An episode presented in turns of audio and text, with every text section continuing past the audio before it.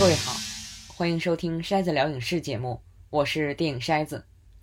这期跟大伙儿聊聊近来看过的一些影视作品啊，又是集锦式大杂烩的一期啊，内容很多，所以我们就赶紧开始。首先是 HBO 的新剧《阶梯之间》。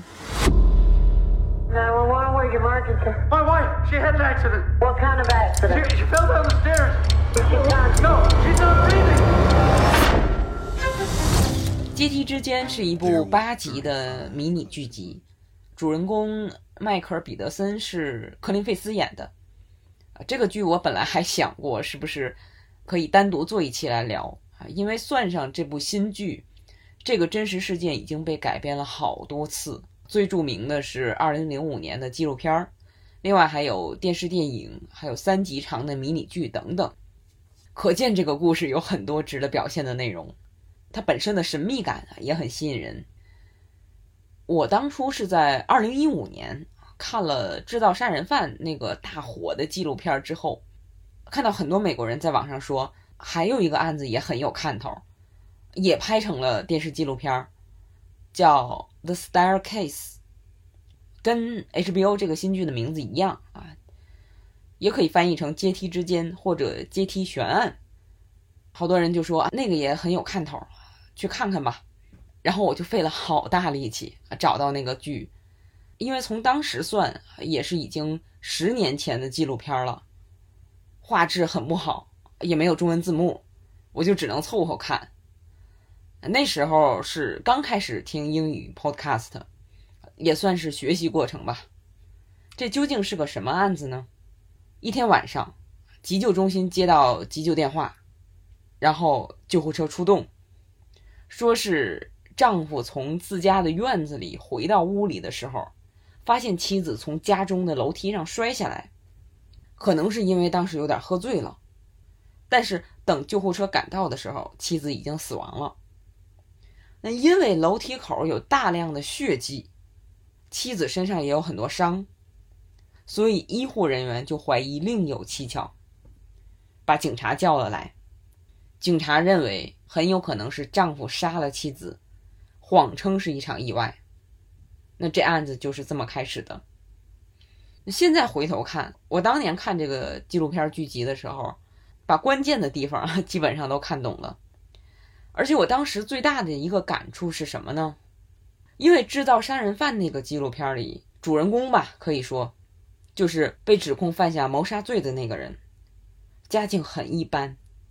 之前还因为被警察抓错了坐过牢，拿到了赔偿金，所以才拿了赔偿金这个钱，请了两位很好的律师为他辩护眼前这个案子。那打起官司来，经济方面一直是很拮据的。可是阶梯之间这个案子，被告迈克尔·彼得森是作家、名人，很有钱。当时就在纪录片里看到。他的律师请来各个领域的刑侦鉴定专家，像李昌钰等等，到他家看这个现场进行分析。那这些专家是各有特长的。另外还请了一个陪审员模拟团，让这些人对辩方法庭演练的状况，还有提出的一些证据，让这个模拟陪审团。提出看法，为的是到了法庭上，面对真正的陪审员时有更好的效果。反正是让我觉得，哦，钱还可以花到这些地方，没钱的人根本想不到的花钱的地方，啊，有钱真是不一样。可是也并没有因为这些觉得这是拿钱做不正当的事儿来洗刷罪名，啊，不是这种感觉，就是觉得啊，原来还可以这样。我当时看剧的时候，倾向就是这个作家迈克尔·彼得森无罪。毕竟纪录片主要是跟着他们拍嘛，所以观众对他们这边了解就比较多。那也正因此啊，最后判决结果出来的时候很惊讶。所以很多年下来，对这个案子还是有很深的印象的。当我听说这个案子拍成了电视剧，而且是科林·费斯来演，就很期待，一出来就赶紧看了。首先，HBO 这个新剧的结构是我没想到的。一共八集嘛，前四集和后四集有个明显的分界。第四集结尾，一审判决结果出来，彼得森被判有罪。那后面四集是在这个判决结果出来之后，彼得森在监狱里的经历，还有一次次上诉的过程。之前 Netflix 买了我说的那个2005年的纪录片儿。又加了几集，在二零一八年推出，包装成新的之后我没看，所以 HBO 这个审判之后的这个后四集的内容对我来说是全新的。我看之前以为八集都是讲这个第一次判决，没想到后续还有很多内容。另外没想到的是，当初那个纪录片的创作者被放进了这个新剧，就是在案件准备。审理上诉的整个过程中，剧里边都呈现了几位来自法国的纪录片工作者当时的工作状况。啊，原来我看到的那个纪录片是这样拍出来的，可以说是给剧集又增加了一层味道。再有让我没想到的是，这个剧的基调非常平缓。不是犯罪题材影视作品那种常见的紧张、悬疑、反转，整体是很平静的风格。实际上，这个案子有很多让人震惊的线索的披露，比如，原本看起来彼得森和凯瑟琳夫妇非常相爱，生活优越、幸福美满，结果检方调查出来，彼得森其实是双性恋，和多个男性发生过关系。那彼得森坚称凯瑟琳知道这个事儿，可是周围没有一个人表示听凯瑟琳说过这个事儿。所以，如果凯瑟琳意外发现了这个事儿，肯定会勃然大怒，这就成了彼得森可能的杀人动机。再有就是彼得森的第一次婚姻期间，曾经在德国居住过一段时间，当时彼得森的朋友的妻子被发现突然死亡。当时的说法是头部血管瘤破裂，问题是那位女士也是死在家中楼梯的下方。彼得森当时也在场，这个实在是让人不得不惊叹，这事儿也太巧了。可是用彼得森律师的话来说，哪有间隔时间长达二十年的楼梯连环杀手？那为了证明当年那位死者的死因，甚至还开棺验尸了。那前面说的是不利于彼得森的因素，还有一些有利于他的因素，比如，警方一直找不到凶器，不管是家里还是周边，都找不到凶器。凯瑟琳的姐妹说，很可能是家里壁炉的拨火棍，可是后来拨火棍找到了。也没有被认定为凶器，检方说是钝器殴打致死，但是凶器一直没找到，所以更符合彼得森说的摔倒导致受伤的情况。再有就是，凯瑟琳的头部和身上虽然有很多伤口，但是颅骨没有骨折的痕迹。按照法医以往的经验，如果是殴打，都会发生骨折，这里没有。再后来，当时彼得森已经在监狱里服刑了。他们家的邻居提出了一个说法，说他们家那一带呀，经常有猫头鹰出没，有可能是凯瑟琳在喝的微醉上楼时，遭到了撞进家中的猫头鹰的袭击，一时失去平衡，从楼梯上摔下来。这就解释了他身上和头上的那些伤口。很多伤口导致大量流血，但是没有骨折，很像猫头鹰爪子袭击的那个痕迹。甚至在他的头发里，还找到了一些松树的针叶和鸟类的羽毛纤维。但是这个说法没有被证实，因为当时彼得森已经被定罪，凯瑟琳唯一的亲生女儿不同意开棺验尸，他已经完全认定彼得森就是凶手。表示不要再纠缠了。那彼得森家的分崩离析也是这部剧主要表现的内容。夫妻俩各自从之前的婚姻带来的孩子，还有他们收养的孩子，这些孩子分成了几种不同的情况，有的认定彼得森有罪，有的认定无罪，有的始终怀疑，摇摆不定。这也是这个剧的核心所在，不同人的不同态度。大部分人已经在案件开始时定下了自己的态度，后面各种线索都是用来证明自己之前的看法正确。那作为观众，我们在看剧的时候，被提供了大量的信息。啊，前面我说这个剧大体上分为两部分，一审的判决前后。可其实每集内部都被不同的时间线来回穿梭，主要是在案情发生之前和之后。那每一集我们都会多了解一些关于凯瑟琳的故事，比如她在公司的工作遇到了很大的麻烦，她和彼得森在经济上和教育孩子上有矛盾。可很多时候，他们又很相爱。凯瑟琳也很照顾这些孩子。那对观众来说，所有这一切，好像知道的越多，越不能帮我们判断事件的真相究竟是什么，反而越来越模糊不清。创作者的目的也在这儿。有人批评 HBO 的这个剧的创作者是给彼得森平反，我觉得啊，创作者也是这样说的。这个剧是为了展现复杂性。另外，我看这个剧的时候，感觉它也展现了人的思想的顽固。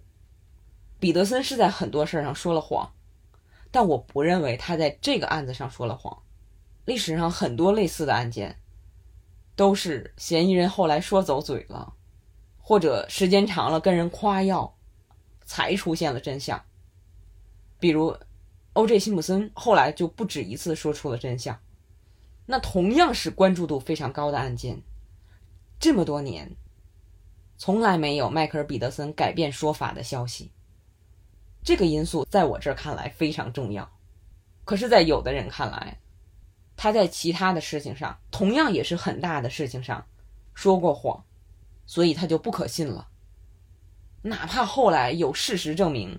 检方在调查过程中有失误，而且检方的检验人员在法庭上说了谎话，也不足以丝毫撼动很多人对彼得森的看法。那前面说这个剧的基调很平缓啊，所以作为观众好像始终看不到真相，也没有什么高潮，所以我觉得这个剧的观赏性不是很强。除了我对科林费斯的演技的精进感到很开心之外，那这个剧推出之后。现在虽然也获得了很多艾美奖的提名，但是也引起了各方的不满。彼得森那边不满，凯瑟琳的家属不满，当年的纪录片的创作者不满，连现在这个剧集的创作者也表达了对 HBO 的不满。我觉得这就是因为这里边讲的这个故事跟现实太近了，当事人也都健在。这是给他们带来无限痛苦的经历，肯定会有自己的强烈态度。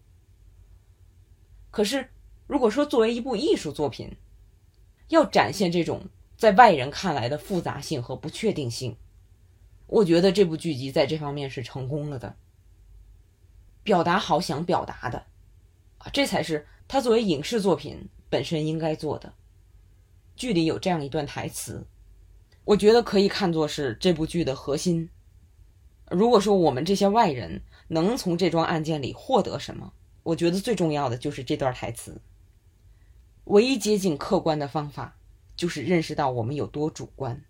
我们根据过往的经验看世界。我认为接近客观的唯一方法，就是意识到它不存在。这是阶梯之间。下面要聊的同样是一部。犯罪剧集，但是风格上跟阶梯之间有着很大的不同，就是从二零一七年开始，经历了四季，到今年终于完结的《黑钱圣地》。Don't back out on me when we're almost done. Don't do that to me. Avi dies. Everything that we worked for just falls apart. Welcome to my fucking world. 我一开始选择看《黑钱圣地》有两个原因。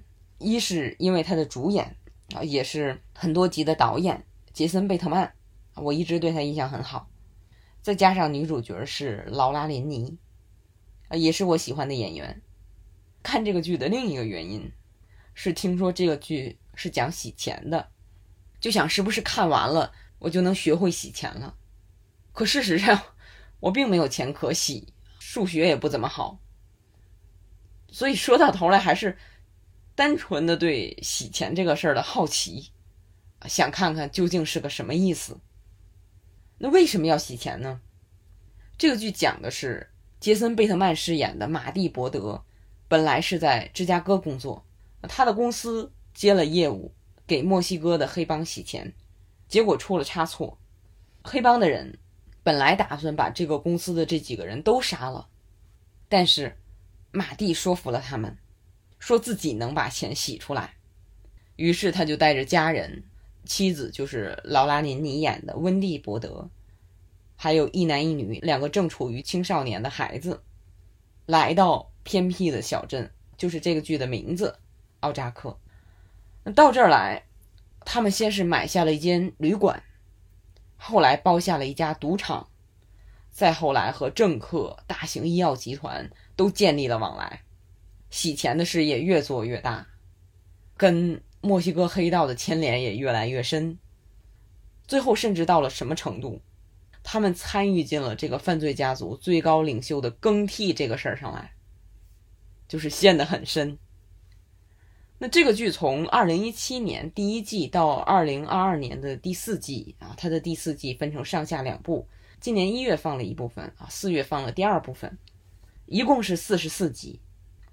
难得的是，每集都非常好看，至少在我的印象里没有啊，这集差点意思啊，没有这种感觉。看这个剧的乐趣在哪儿呢？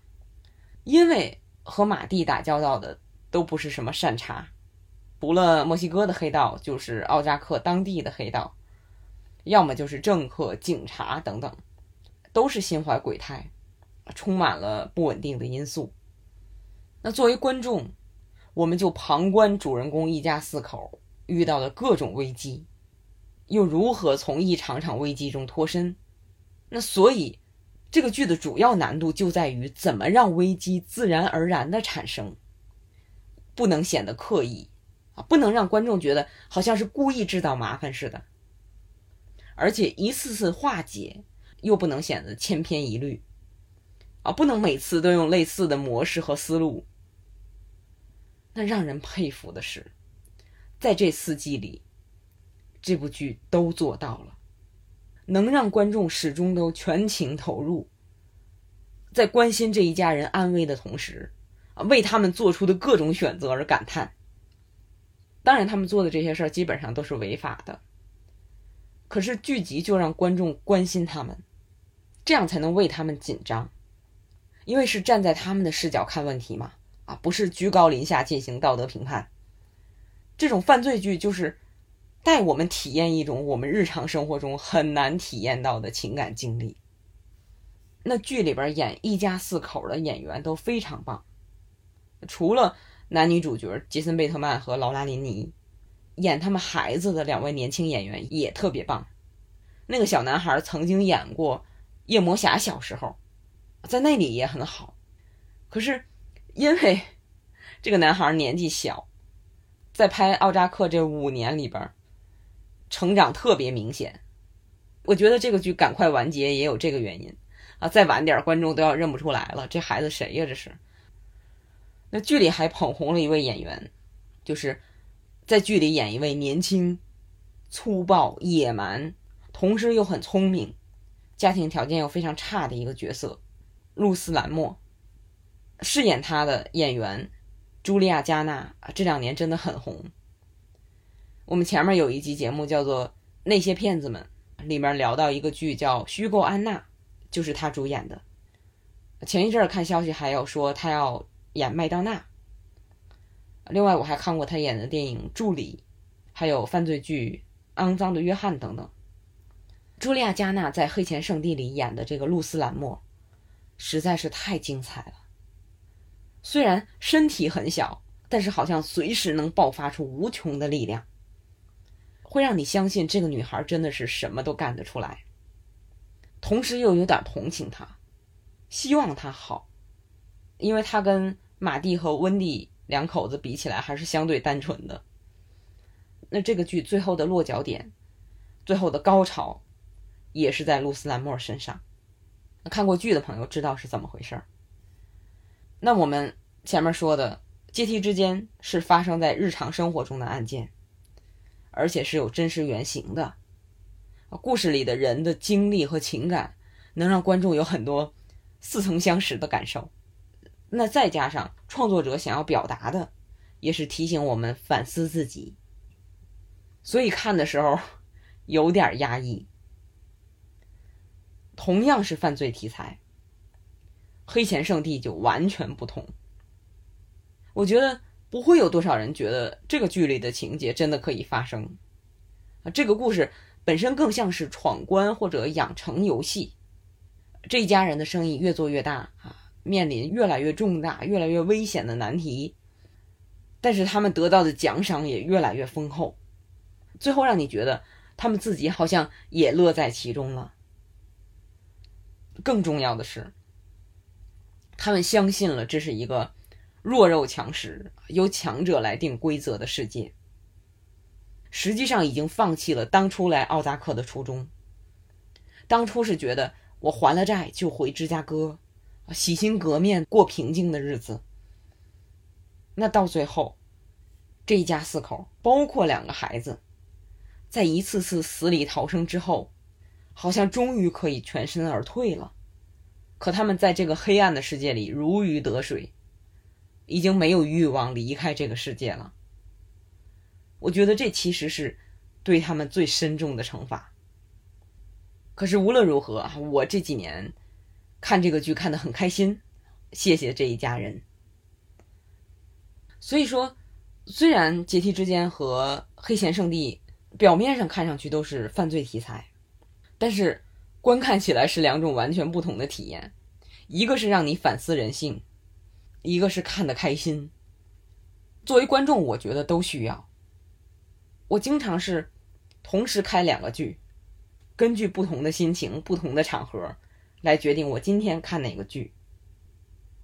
可是，并不是说根据真实事件改编的罪案故事不会有娱乐性。我们下面要聊的是一部。二零零八年的电影《追击者》是一部韩国电影。我前不久才看这部片儿啊，我看它的原因是，去年 Netflix 出了一部三集的纪录片儿，叫《雨衣杀手追击刘永哲》。我在准备看这个纪录片的时候，发现原来早就有了根据同一案件改编的电影。那我先看电影吧。啊，先从艺术角度欣赏吧，因为如果知道了真实事件是怎么回事儿啊，一定会影响我的关注点。那这么一看，我发现《追击者》真好看，主要是悬疑气氛设置的好。电影里很早就向观众揭示了连环杀人犯的身份，就是何正宇演的那个人，他杀人的方式非常残暴，而且不管遇上谁，可能。你敲门进去收水费啊，或者你在路上向他问路，都随时有可能被他杀害。可是这个人表面上看上去又是一个很不起眼的人，所以观众知道他很危险，电影里的人不知道，甚至都已经把他抓进警察局了，警察都不太相信作案的是他，所以这个悬疑就在于怕那些不知道他真面目的人被他袭击。又怕警察受蒙蔽把他放了，到后面是怕他就这么跑了，看的人非常紧张，啊，电影的节奏悬念掌握的特别好。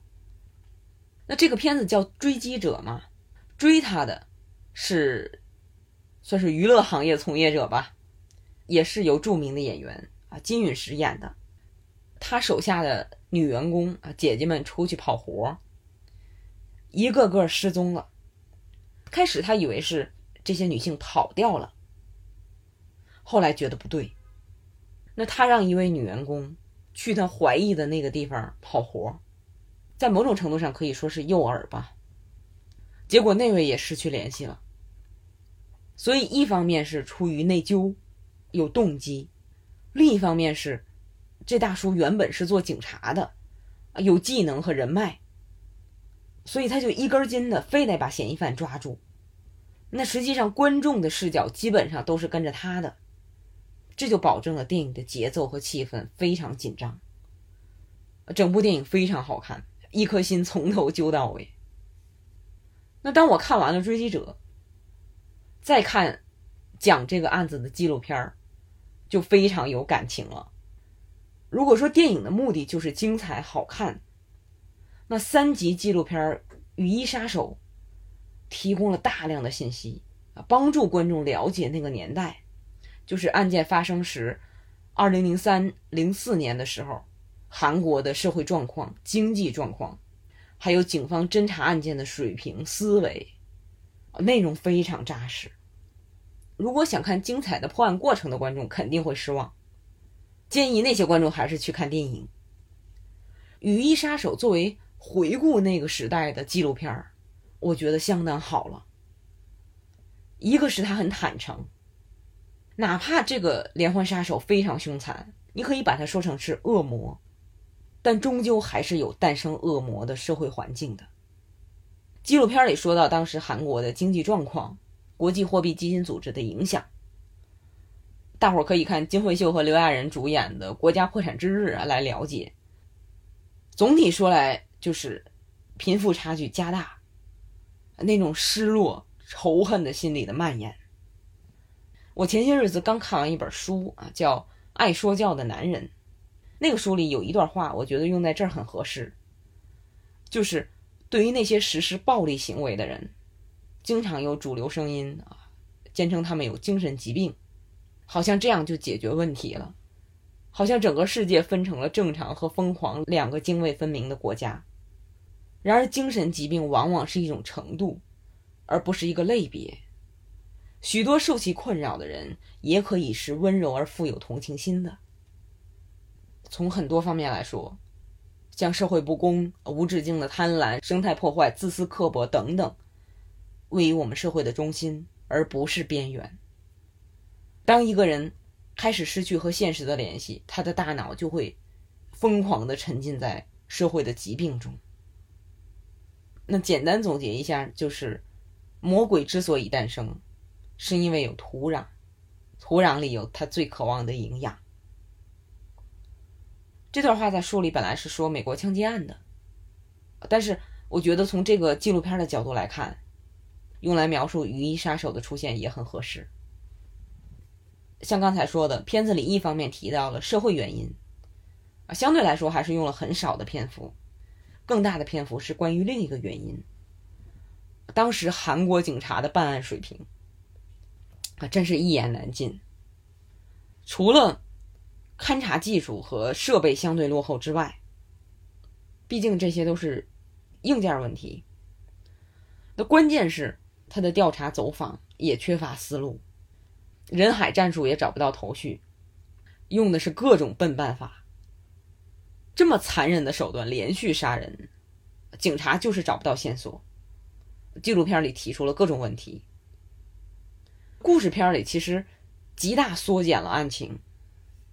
这个人的作案实际上是有不同阶段的啊，开始是仇富，后来是厌女，一直觉得自己是正义的化身。电影里主要体现的是他在后面那个阶段的作案，杀害的主要是女性。让我很意外的是，金允石演的那个人，竟然在真实案情中是有原型的，真的是一个离职警察下海。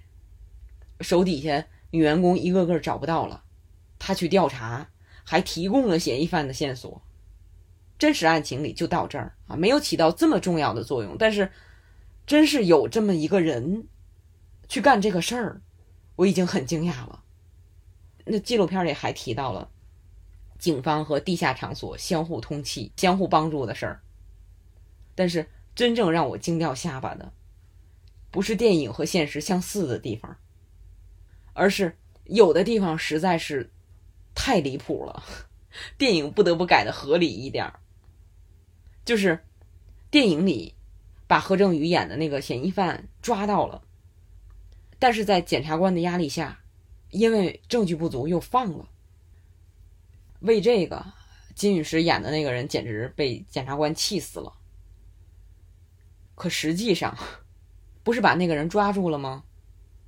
审讯期间，警察从审讯室出来了，审讯室的门也没关，嫌疑犯大摇大摆跟着这位警察出来了。那警察局里其他人看到他跟着那位警察，以为前面走的警察是要把他带到哪个屋去，没一个人怀疑。结果走着走着，嫌疑犯自己从大楼出去了。前面那个警察完全不知道，等他回到审讯室一看，人呢？那警方当然就连夜搜查，想把这个人抓回来。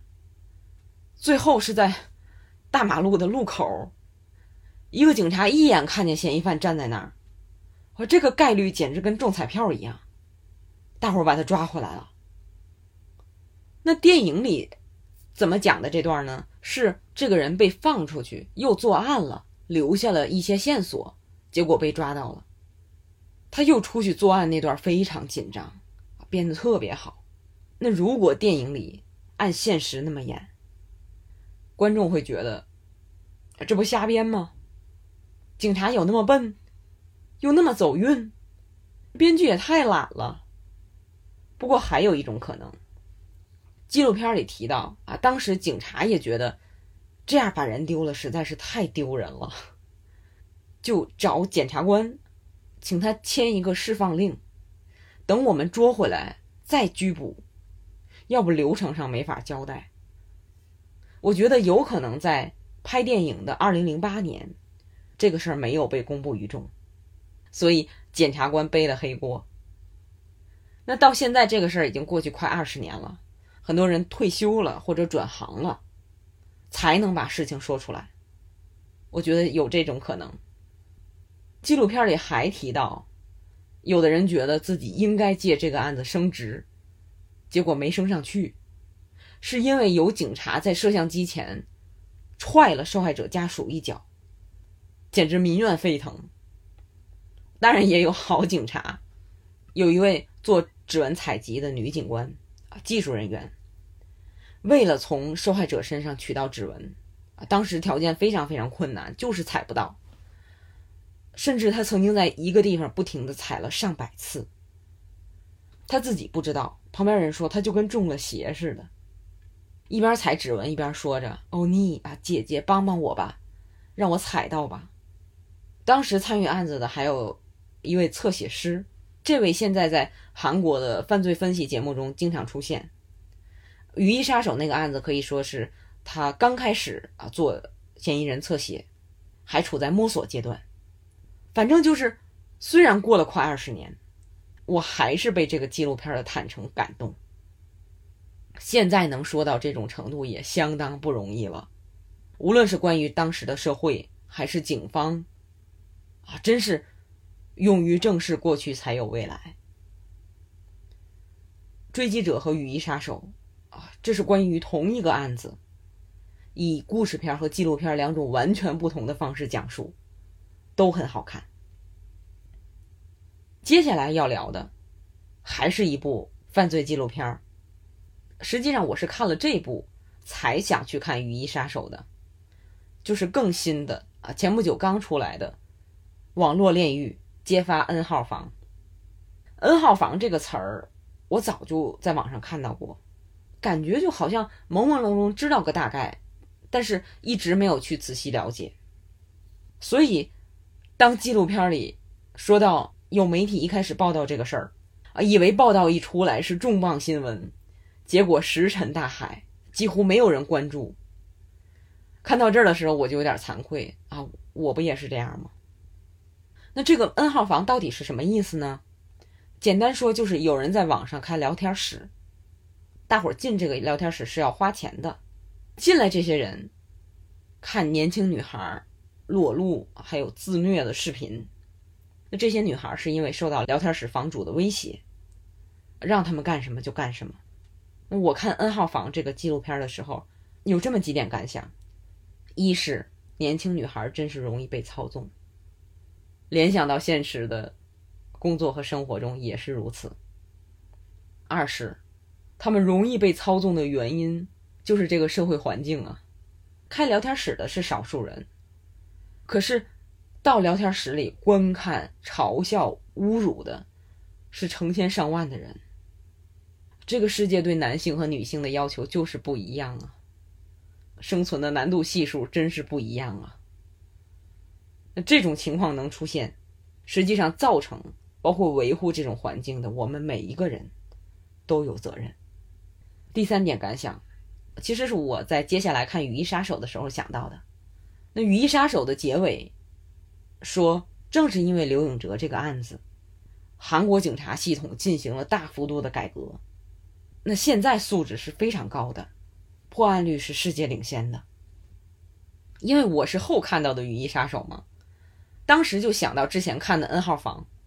我看《N 号房》的时候，经常觉得哇，这警察好聪明啊，那个自夸是有说服力的，所以我才说是正视过去才有进步，才有未来。那我之前真的是看了不少美国的真实罪案片儿。那今后韩国的再出，我也会继续看。虽然《雨衣杀手》和《N 号房》这两部看的过程中都有点难受，啊，就是一直在想啊，人为什么会这样？但是从看纪录片作品的角度，我觉得还是很有收获的。《N 号房》的故事属于网络霸凌吧？前不久我还看了一个专门讲校园霸凌的电影，叫《想见你父母》。我觉得那可以说是到目前为止探讨霸凌这个话题最有深度的电影。想见你父母和 N 号房一样啊，都是韩国的电影，所以你不能说是文化差异。可是两个片子在体现霸凌这种现象和对这个事儿反思的角度上有特别大的差异。纪录片儿要表现被霸凌的人的处境的时候，用的是动画和马赛克，因为你不能暴露受害者啊。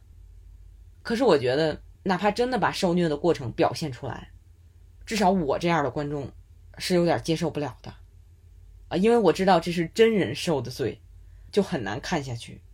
可是故事片就不一样了，它的作用之一就是呈现生活，而且因为隔着一层，表现的再真实，我们也知道是人演的，就能清楚的看下去施虐的过程，更完整的体会当事人的行为状态和心情。另外就是，这部电影叫《想见你父母》嘛，重点其实不在学生，而是在家长身上。这个在纪录片里就不好弄。一方面，施暴者的家长有很大的可能是拒绝采访的；再就是孩子的行为，你算到家长身上多少合适？甚至这个电影里还有对校园霸凌的受害者的批评。那你怎么能责怪受害者和家长呢？如果你这个纪录片拍出来，就成了社会谴责了，造成严重后果谁负责？可当它是故事片的时候，就可以相对开放、深入的来探讨这个事儿。这个片子里有两次非常大的转折，后半部分很好看。那在不做关键剧透的情况下，我说一下这个电影对校园霸凌这个事儿的解读。学校和家长都有相当的责任。出了事儿，学校和家长第一反应都是怎么隐瞒。那这种态度不是说只是在出了事儿的时候才会显现出来，平时一定也有。那孩子就逐渐意识到自己不必承担后果，那自然会变本加厉。再有就是成人的世界也充满了霸凌，以金钱、地位、人际关系为标准。跟校园里相比，那是有过之而无不及。所以你让孩子从成人世界学正直吗？最后就是，弱者总是不能团结起来对抗霸凌者，而是窝里反。我们以前聊过一个韩国动画电影《侏罗之王》，也讲了这个可悲的现象。反正就是想见你父母这个电影的深度，让我还真有点意外。演员有很多熟脸儿。啊，像薛景求、文素丽、千玉玺等等，演技绝对有保障。关于霸凌，一部纪录片《网络炼狱揭发 N 号房》，让人看完了可以说是感叹社会现状啊，人性之恶。那另外一部故事片《想见你父母》，让人看完了禁不住反思现象背后的原因。那前面说的这几组片子和剧，基本上都是真实记录和虚构的区别。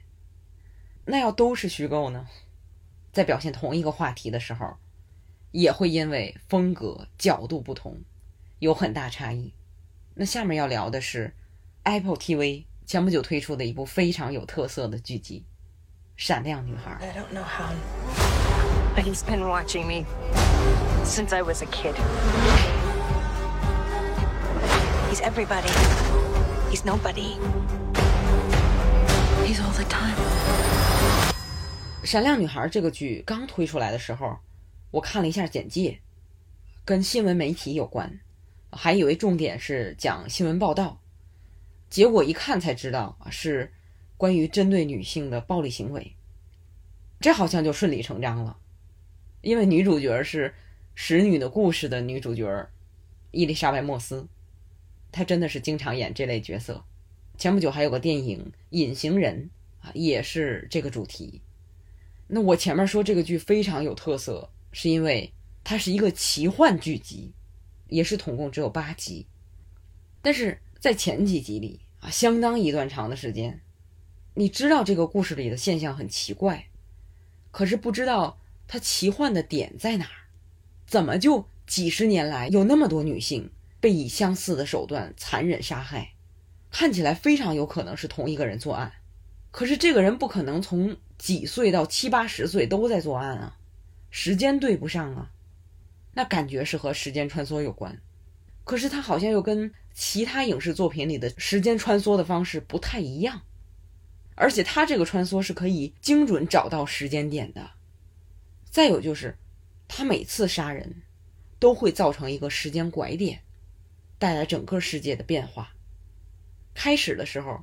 只有女主角啊，就是在那个人手下唯一的幸存者，他叫科比，能感觉到这种变化，就是周围的世界一下子变了。那科比本来是在报社做打杂的工作，在一位记者的帮助下，啊，那位记者虽然是男性，但可以说是一个不太合群的边缘人。那两个人就一起调查这个延续几十年的连环杀手是谁。那这就是这个故事的设定。你在看这个剧的时候，会觉得很多表面现象非常奇异，好像有点天马行空。可是越往后看，越会意识到这些设定都是很有新意的。比如刚才说的，每逢时间拐点造成的巨大外界变化，只有女主角才能意识到。但是大家都不信他说的话，这就是非常常见的女性的不被信任，被污蔑有精神问题。再有就是，这么多年，这么多件凶杀案都不了了之，破案的难度确实大，可也表明了警方的失职，还有社会的不重视。再有就是，女主角在跟各领域的人的交流中。都体现出女性在社会上令人无奈的处境，比如经常有人小看她，还有给她上课，即便是女主角的丈夫，这里的设定非常有意思。因为时间拐点的出现，一个男人突然成了她的丈夫，但是因为他没有随时间拐点变化，所以并没有恋爱结婚的经历和记忆。可是。这个丈夫就喜欢控制她，他做的这个不满意，那个不满意，口口声声为她好。那从女主角的视角，两个人就是同事而已，是平等的人。可一旦社会关系变了，他成了她的丈夫，好像就成了她的主人，可以控制她。哇，这个设定把异性婚姻中的不平等表现得淋漓尽致。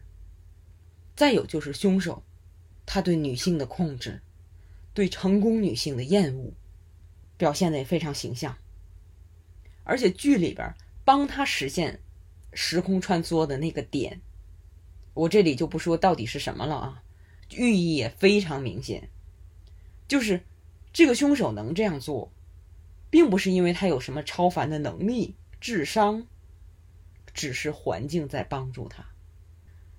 那闪亮女孩这八集看下来，我觉得她的艺术水平只能算是中等偏上，节奏很有问题，而且前几集关键信息提供的非常慢，经常是让已经猜到的观众在等着。可是它整体的这个故事太出色了，特别是看完了之后，一个个回味这些设定。每个都极具深意，都是能够帮助主题深化的有趣的设定。那同样是以女性视角讲述女性经历的，我前不久还看了一部电影，八二年出生的金智英。这部二零一九年上映的电影真是不负盛名，虽然都是。深入刻画女性在社会和家庭中的内心感受的这部电影，和《闪亮女孩》相比，可以说是在叙述风格上有着天壤之别。《闪亮女孩》是用奇异的故事吸引人的注意，把需要表达的观点用棱镜给你折射出来，光彩夺目。八二年出生的金智英可以说是相当平实，就是日常生活。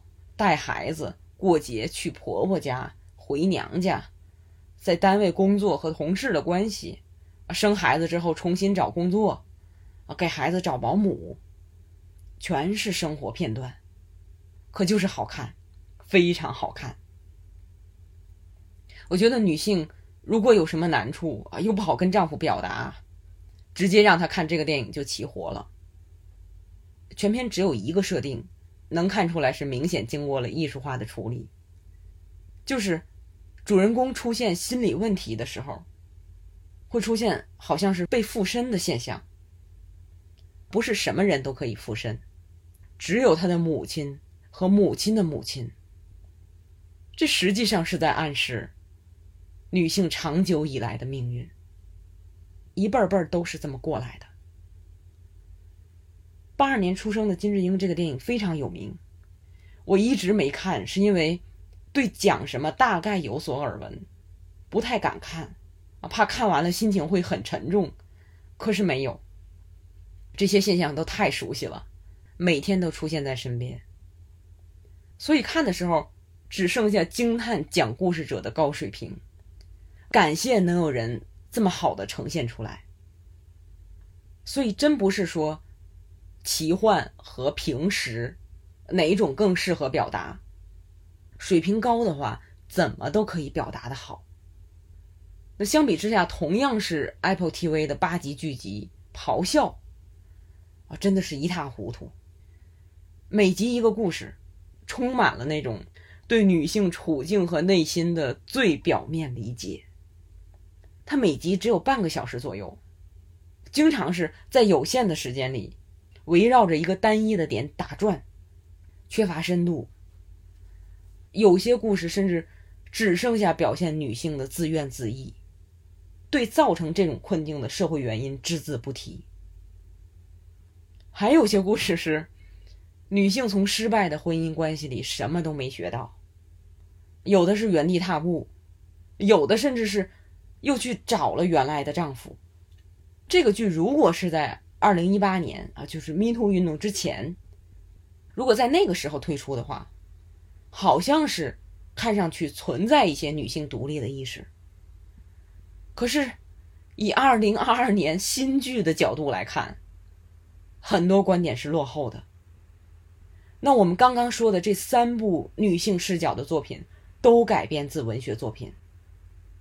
三部文学作品都是二零一八年之前创作的。一方面可能是原作水平的原因，那另一方面就是影视作品的创作者有没有给予应有的改进。《咆哮》这部剧就成了过时的、已经不再需要的作品。闪亮女孩》现在看依然非常有新意。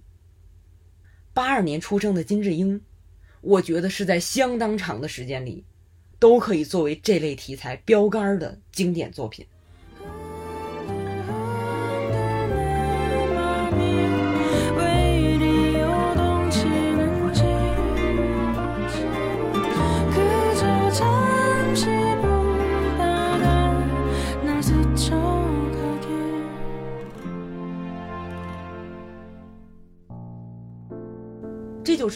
从表达的效果看，因为创作者水平的差异，高低非常明显。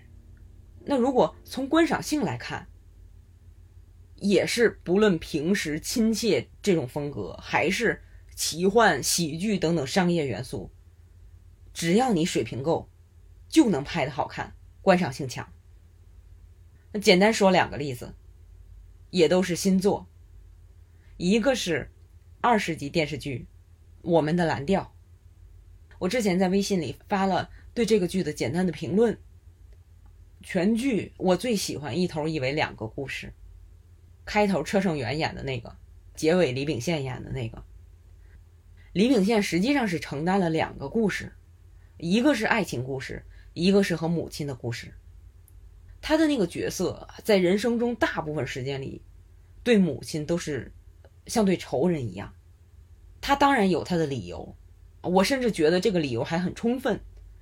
剧里展现了到母亲人生的最后阶段，主人公的整个心路历程。呃李秉宪演的实在是太好了，特别真切。如果缺一点力度，或者再夸张一点儿，都不会有那么强的感染力。这个剧最后一集超级感人，感动的我在观看的时候，有点不太敢投入感情，啊，到这种程度。这就是平实又扎实的故事啊，加上朴素而且精湛的表演的力量。前不久还有一个电影叫《斯特拉》，讲的是主人公在回家给父亲奔丧的时候被黑道追，他就开着父亲的一辆老旧车，这个车的牌子是斯特拉，他开着车一边找自己的出路，一边逃避追杀，讲的是这么一个故事。这个片子里的元素都是很商业的，喜剧、犯罪，最主要的是，片子里这辆车身上有一点奇幻元素。他在开着车跑的过程中，这个车子的坏的方式、节骨眼儿和好起来的方式，都好像是代替父亲在和主人公交流，而且做的特别自然，出现的都是汽车经常会出的毛病。那这位主人公也是常年和父亲不和，那通过驾驶这辆父亲曾经开过的车，好像重新又认识了父亲。故事编得很巧妙，格局不大，就是个小片儿，但是看得我很开心。那我们前面一直在对比影视作品的不同风格，都有好作品，可是就个人来讲。啊，你是喜欢写实的风格，还是娱乐元素更多的风格？那就因人而异了，而且也因题材而异。像刚才说的跟父母和解这个话题，我们的蓝调和斯特拉这两种风格，我都很喜欢。可是，如果是更严肃一些的题材，比如抗日时期的抵抗运动。还真有啊！同样讲这一个主题的两种风格迥然不同的片子。二零一五年的《暗杀》和二零一六年的《密探》都是众星云集。《暗杀》里有全智贤、何正宇、李正宰、赵振雄等等；那《密探》里有宋康昊、孔刘、韩志敏等等。我就更喜欢《密探》啊，可能是。受以往这类片子给我的印象的影响，我觉得《密探》甚至拍出了一点儿影子部队的感觉，《暗杀》实在是太注重娱乐性，故事有点飞，发散，一些波折在我看来过于刻意，可是整体上我也不会说它难看，所以这两个片子都推荐。在推荐的时候，这种个人偏好我觉得可以忽略不计。筛子聊影视，在体验中成长，用理解去改变。那这期节目最后想聊的，是几个跟吃有关的纪录片和真人秀。我并不是多爱吃，也不懂吃，就是喜欢看关于吃的节目。我觉得我在看这类节目上有着丰富的经验。先说一个新综艺，叫《白 Packer》。之前我说过，特别喜欢看白中原的小巷餐厅。那个完结了之后，就一直等着白老师的新综艺，就是这个，有的地方翻译成“背包客”。跟小巷餐厅有点像的是，这个节目也是公益性的。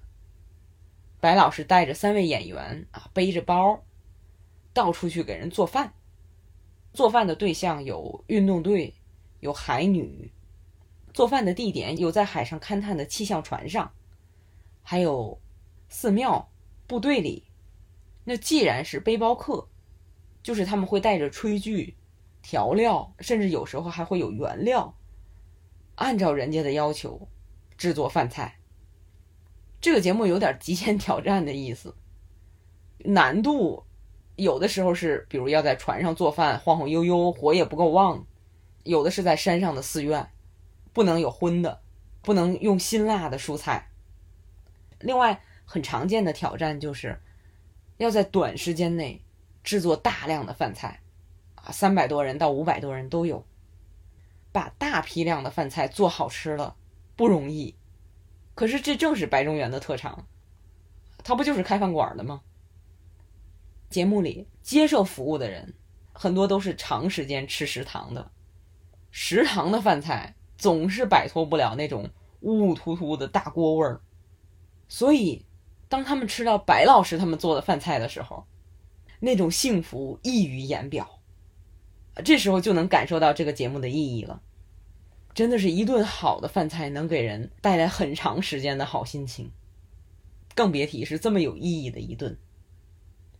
那这个节目包括白老师，一共有四位主要参加者，另外三位都是演员，其中只有一位有做菜的经验，跟白老师一样都是炊事兵出身。那另外两个人，一般都是干杂活可是干这种活也能看出来能力强不强，人踏实不踏实。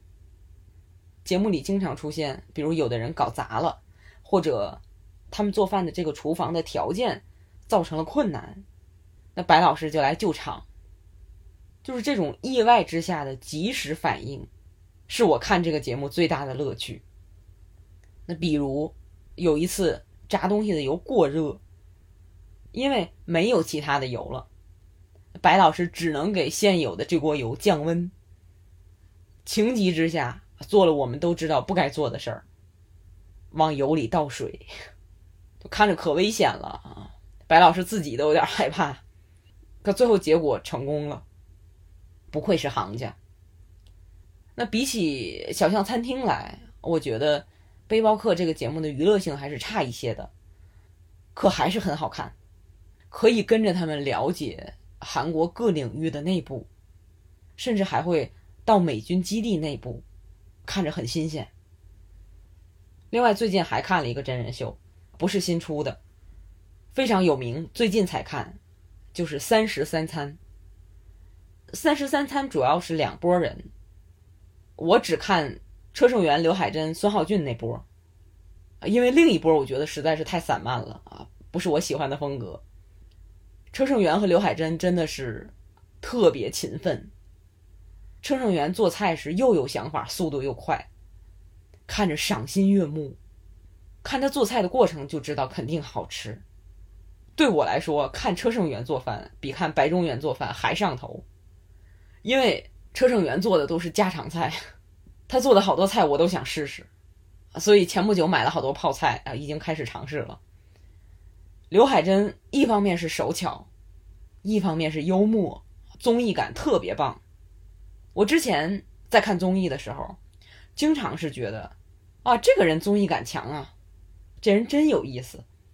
然后再一看本职工作演戏，呃，所以刘海珍是我目前看到的。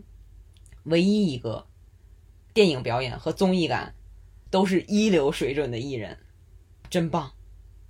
我特别推荐这个综艺。有时候有什么不开心的事儿，我就打开《三十三餐》看十几分钟，哪怕是看过的内容，很快嘴角就咧的下不来了。我能给人带来这样的快乐的创作者们，包括导演、演员、剪辑师等等，真是了不起。那下面继续说吃，要说到一个我在之前的节目里介绍过的一部电视纪录片《斯坦利·图奇探寻意大利》，去年出了第一季六集，今年出了第二季四集。正像这个电视片片头的旁白里所说。演员斯坦利·图奇要把意大利二十块区域的每一地的饮食特色介绍给大家，所以到现在加一块就介绍了十个地方嘛，还有一半呢。当我们不熟悉一个地方的人和事的时候，就喜欢用标签来概括它。我们印象里一说意大利的饮食有什么什么特点，可是从这个纪录片里就能感觉到，一个国家里。每个区域都有自己的特色，比如有的因为离海港近，渔获很多，竟然还有生吃皮皮虾的，就是虾菇啊！我以为只有天津人才吃那玩意儿。那有的地方是因为和欧洲某个国家接壤，就会受到那个国家饮食习惯的影响。还有的地方是难民聚集比较多，那就集合了世界各地的饮食特色。那一些地方还会种葡萄酿酒，一些地方保持了打猎的传统。那像威尼斯人，还会在水退了之后，把留在砖缝里的那一些海盐捏一把放到食物里。还有的地方的人会下大力量培育新品种的蔬菜水果，为的是让他们适应全球变暖的趋势。所以这个纪录片里体现出来的这种。多元化实在是太美妙了。这个节目的姿态不是夸这个地方这个吃食正宗啊，各地有各地高人一等的东西，完全不是。没有谁比谁高，谁比谁低，而是一地有一地的特色。这个特色跟当地的历史、人们的家族传承都有很大的关系。没有谁比谁高，关键在于大家都不一样，都在自由的传承、更新、享受、传播自己所爱的美食。那遗憾的是，到现在已经第二季了，这个纪录片好像还是没有中文字幕，可能跟它本身就没有英文字幕有关。我看的时候，就只有在。意大利语出现的时候才会有英文字幕，而且很多时候真是要支棱着耳朵才能听清那些意大利口音的英语，所以我每次只能看一集，有点累，但是觉得非常值得。每次看的时候都是眼界和思想的极大拓展。那最后要推荐的是一部跟吃有关的纪录片电影，英文原名叫。We feed people，直译就是我们喂饱人们。那 Netflix 给出的译名叫做“食尽其用，乐行善”。我很喜欢这个译名。这个纪录片出来之后，我第一时间就去看了，因为它的主人公是我一直关注的一位西班牙大厨，叫何塞·安德烈斯。他是在美国非常有名的一位厨师。我看过他做客一些热门的脱口秀节目，不过最主要的还是经常在社交网站上看到他。他发起了一个叫“世界中央厨房”的项目，是一个民间组织，世界各地哪儿有灾害，他就去哪儿，给那儿的人做饭。我经常是刚从新闻里听说哪儿地震了，哪发生水灾了，结果很快就在何塞的账号上。看到视频或者照片他去了，忙活着组织给灾民做饭。还有前一阵儿，我都没想到，他也去了乌克兰。那世界中央厨房现在依然在乌克兰持续运转。他们运送食材的火车还被炸过一次。啊，这是世界有名的大厨啊，要什么有什么，为什么总要去那么艰险的地方？可真正看到这个纪录片儿，好像也没怎么挖掘何塞为什么会这么做，就没有我想象中的，比如挖掘他童年、青年经历过什么，让他这么有冒险精神。那片子里大部分时间都是展示他做了什么，怎么做的，比如每到一地什么都没有，从废墟里找设备，搭一个厨房，食材的钱也没有，自己先垫上，贷款，然后再到处筹资。有的地方太危险送不过去，联系直升飞机啊，他亲自送过去，真的是比我从社交网络上看到的困难的多，很多困难远超我想象。看这个片儿更让我惊讶的是，世界中央厨房原著的姿态和目标，给我印象特别深的有这么几点：一是何塞并没有因为自己是开着高级饭店的世界名厨，就觉得比别人高，怀有那种我做的肯定比你们平常吃的好多了那种心态，没有，而是按他的话说，要制作适合当地人口味的菜品，甚至他自己还觉得从当地的民众那里学到了很多做菜的知识，自己还受益了。二是，虽然免费给大家送食物，但是态度要真诚，而且要谨慎，不能以施舍的姿态，那样会伤害当地灾民的自尊心。三是，不是说我施舍这一两次就完了，而是通过这次机会，建立起一个体系，推动当地经济的重建以及发展。等我们走了，他们自己也能运转起来，既能吃好，以后又能赚钱。那这点儿不光是用在相对贫困的地方，那疫情期间在纽约，他们也借这个机会带动了很多生意不好的餐馆，把大家的配餐入户业务发展壮大。那第四点，是我们探索出来这个经验之后，会把它传授给官方，让官方学会了之后做他们该做的事儿，以后哪怕出现更多的困难情况。也不要让人们饿肚子。哇，哦，真是耳目一新！原来民间力量当有机会的时候，竟然能做得这么好。那前面一连说了四个跟吃有关的影视作品，两个真人秀，两个纪录片，不同角度，都是看的人特别温暖。看这些作品让我明白。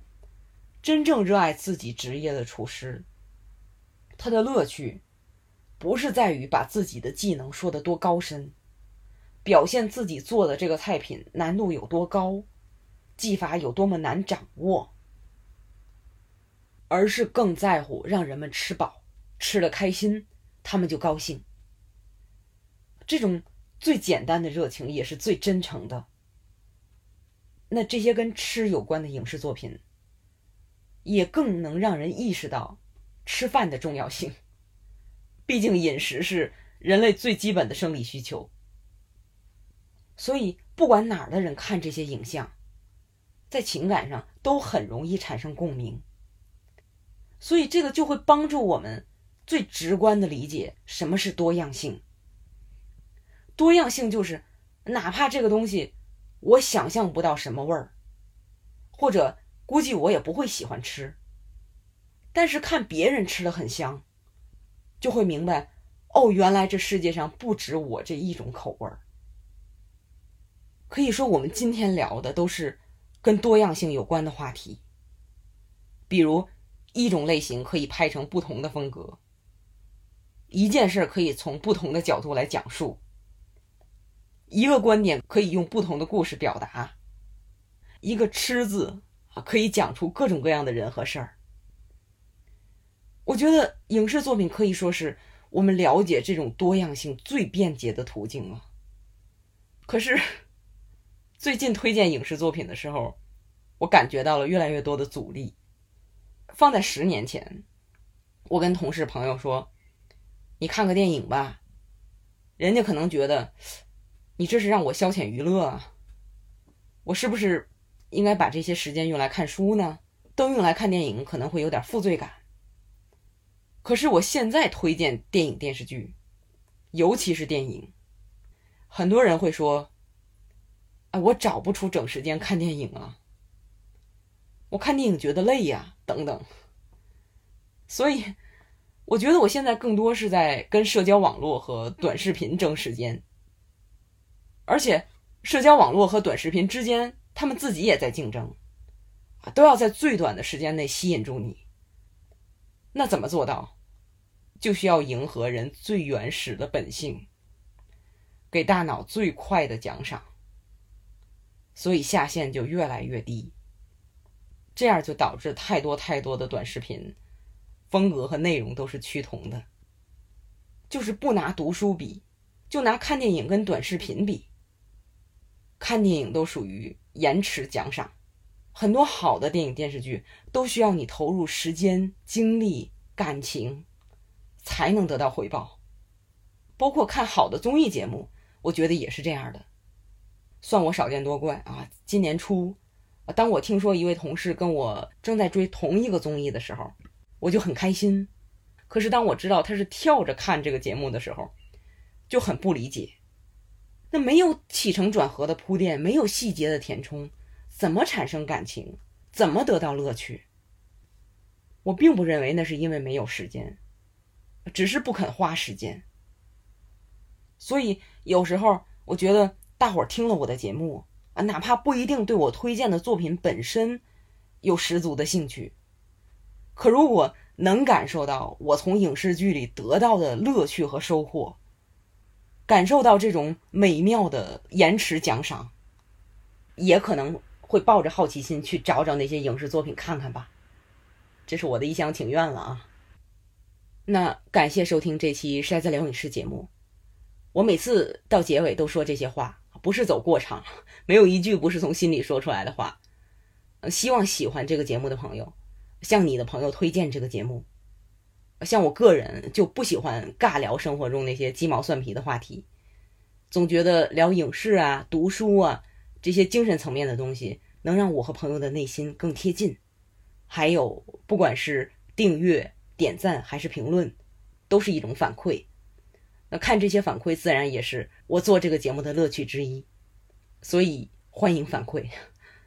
好，这期节目就到这儿。我是电影筛子，感谢大伙儿收听，我们下期节目再见。